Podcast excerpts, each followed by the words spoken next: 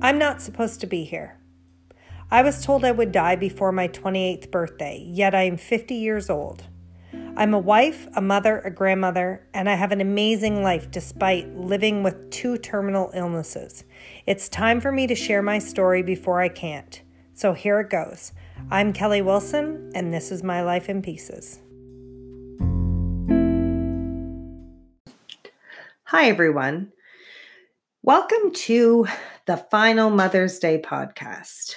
I want to begin by saying how grateful I am to have had the platform to have these incredible women share their experiences and their stories regarding motherhood.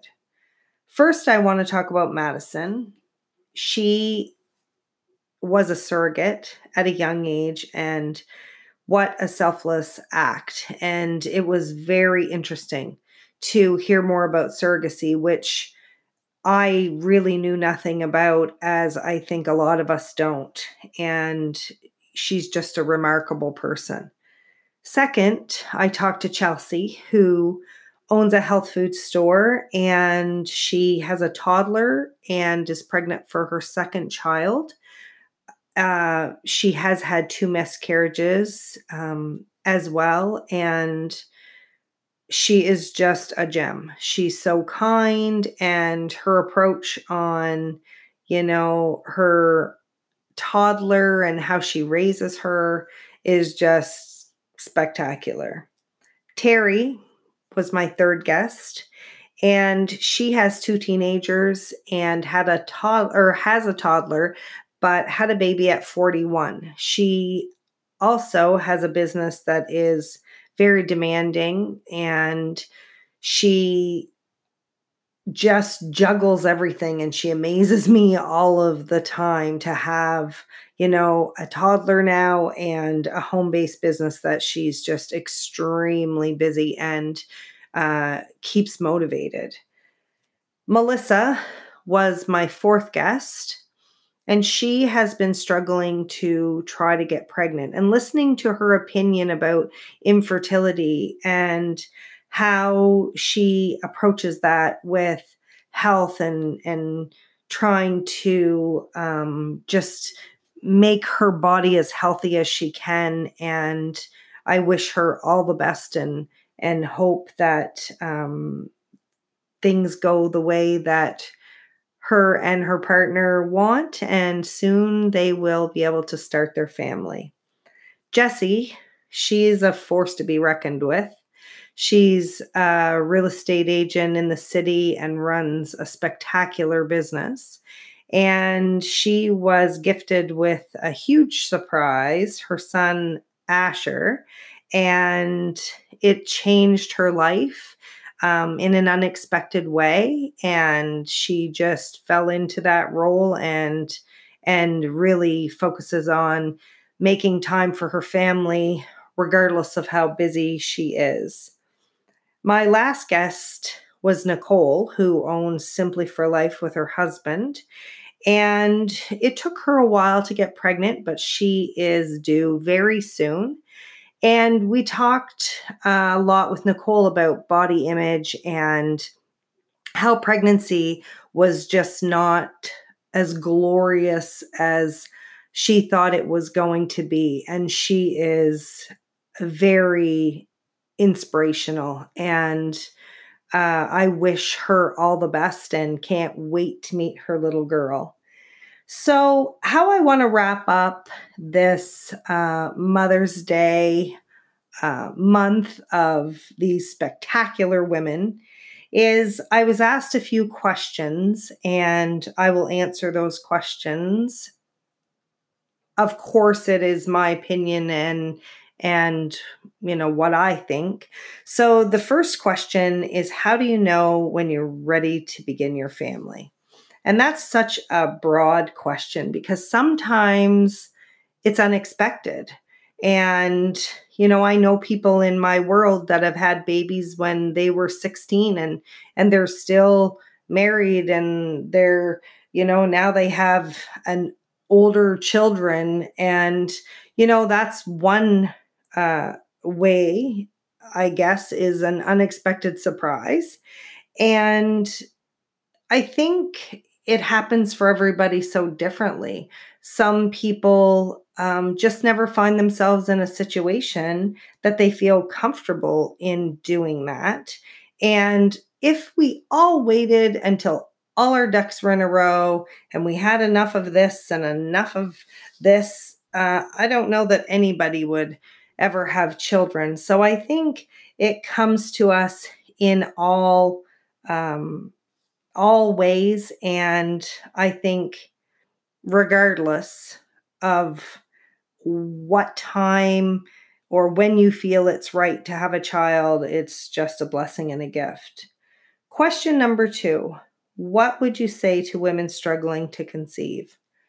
Well, I've struggled with my with that myself and it's heartbreaking.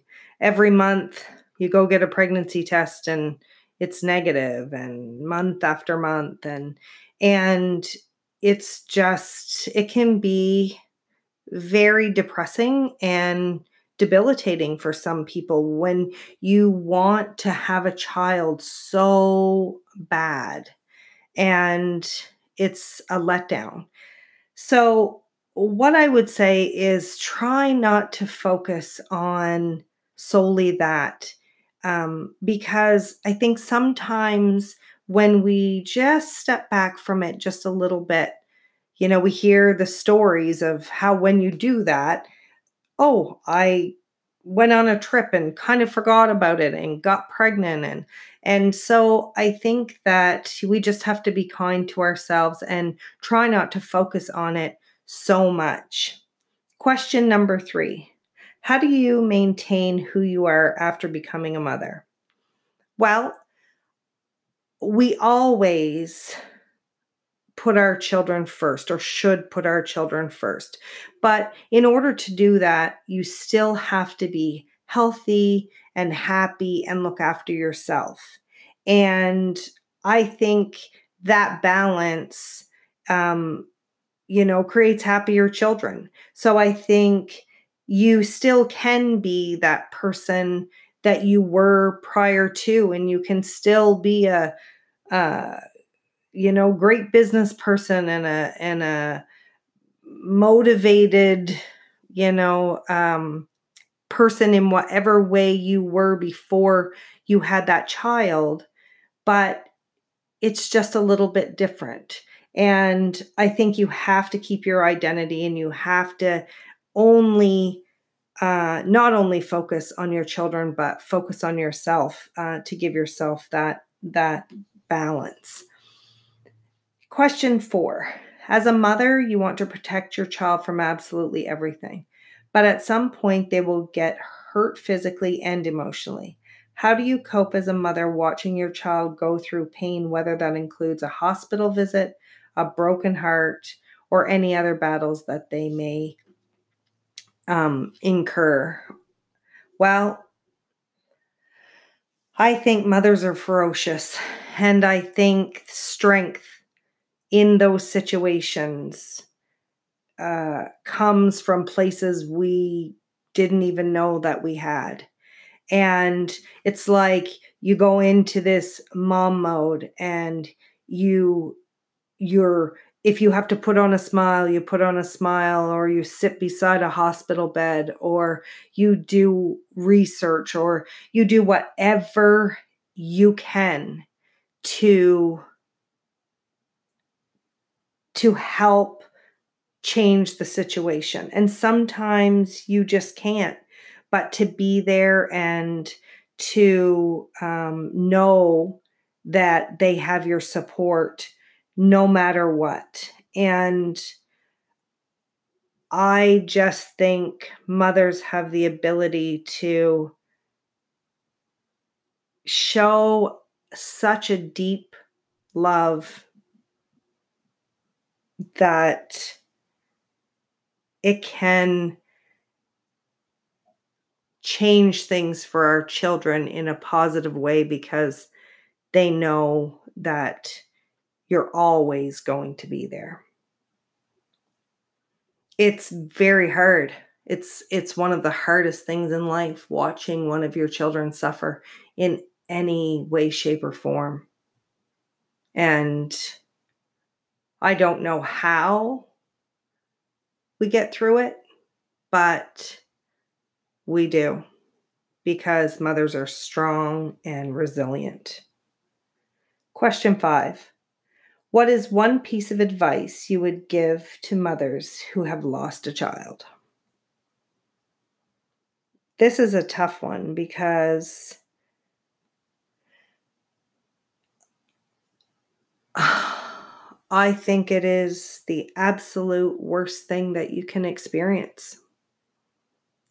And it leaves a hole that never grows over.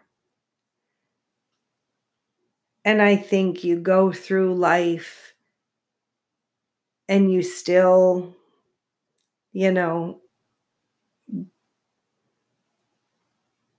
go through the motions until it's time for, you know, you to heal.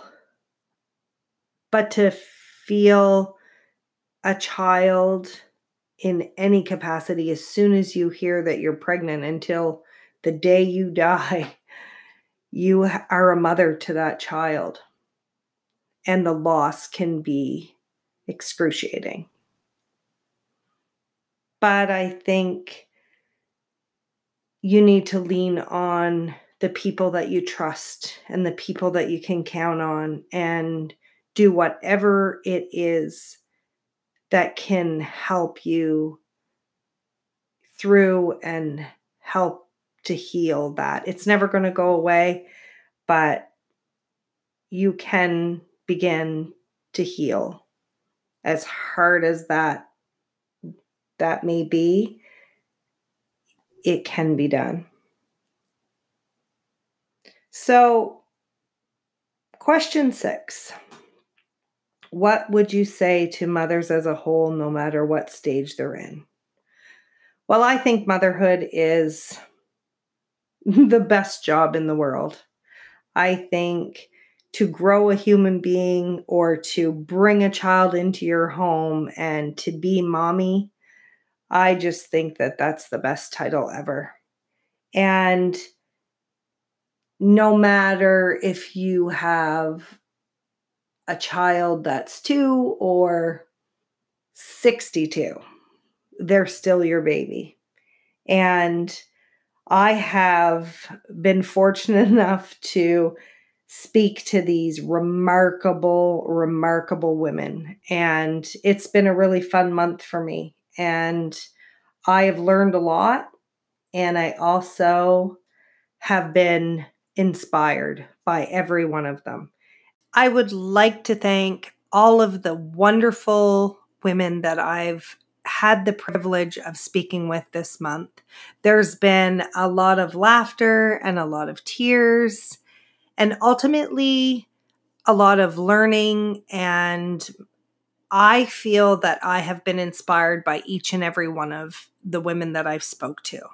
So I want to thank my followers for coming on this ride with me and I hope that you have all taken something away from this and um, I appreciate your time.